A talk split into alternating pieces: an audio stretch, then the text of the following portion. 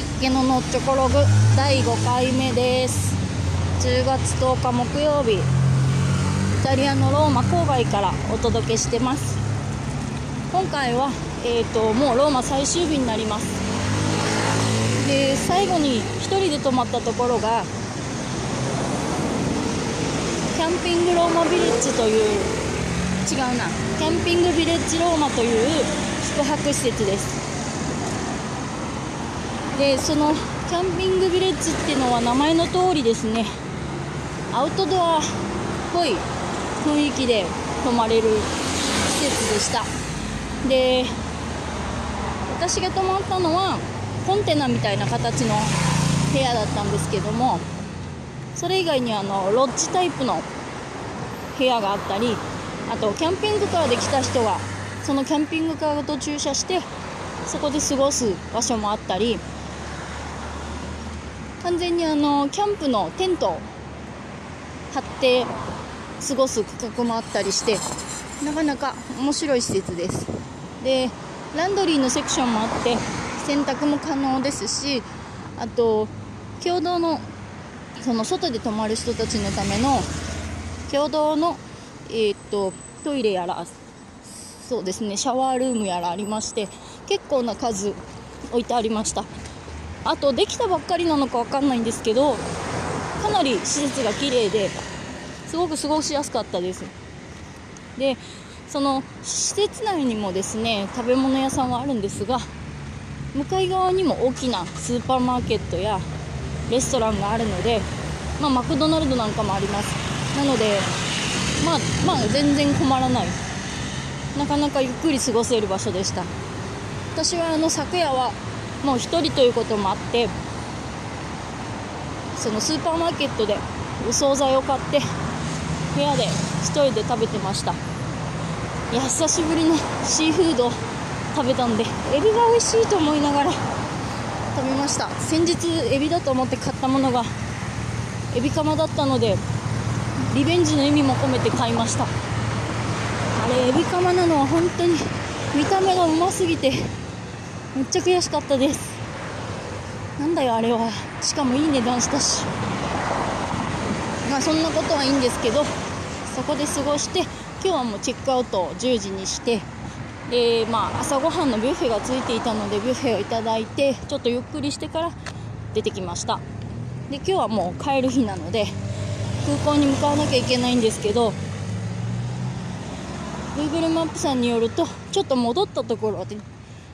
エアポートのエアポート行きのバス停があるのでそこまで別のバスで行けって書いてあったんですけど時間がめちゃくちゃあるのでさすがにその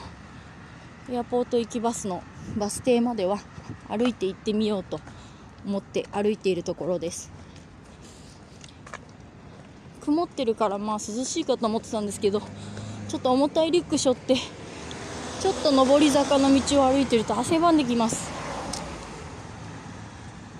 あと歩くようになってなかったのか。キャンピングビレッジから今のちょっと歩いてる途中の歩道まで来るまでがなかなかのワイルドロードで雑草をかき分けたり横断歩道ない道路を渡ったりなかなか大変でした。もうここからは全然大丈夫。歩道ちゃんとした歩道です。でローマしかまだ来てませんけどこっちって結構本当にスマートという車がめっちゃ走ってますね。小回りが効いていいのかもしれないです。あとビッグバイク乗ってますね。でタクシーが結構日本車でした。トヨタの車とかよく見かけました。あと白ですね車がなんかタイとかみたいに派手な色ではないみたいです。やーもう曇って歩きやすいかと思ったら日が出てきました。暑いな。昨日は前に泊まったとこからキャンピングビレッジまでまたそれも時間があったので歩いて行ってみてまあ2時間ないぐらいですかね。ぐらい歩いたんですけども昨日はもうあまりにも天気が良くてすっかり真っ黒に日焼けしてしまいました。日焼け止め塗る。癖がついてないので毎回忘れて真っ黒になっては色が落ちというのを繰り返してます。まあシミだらけですよね。そうなると。まあそんなんはいいんですけど今日はまあ曇りで少し気温も低いので歩きやすいっちゃ歩きやすいです。で今が大通り沿いをずっと北上しています。エアポート行きのバスターミナルがさらに大きい通りとの四つ角に着いた頃にあるみたいなんでそこまではちょっと頑張って歩いてみようと思います。なんかあのキャンピングビレッジ1泊私が取った部屋は3000円ぐらいだったんですけどでもまあダブルベッドついてるしなんか朝食のブッフェもそのままその中に入ってたのですごくお得でした。めちゃくちゃよく寝ました、まあ、ただそうですね。車が通ると振動でその部屋が揺れたりするとかそういうことはありました。やっぱ軽いんですかね。コンテナやから。あと隣の声がまあ結構聞こえたりはしましたけど騒ぐ人もいない大人な宿泊施設だったので問題なく過ごせました。というかめちゃめちゃ寝ました。あとはもう空港に多分この調子で行くと2時とかには着いてしまうので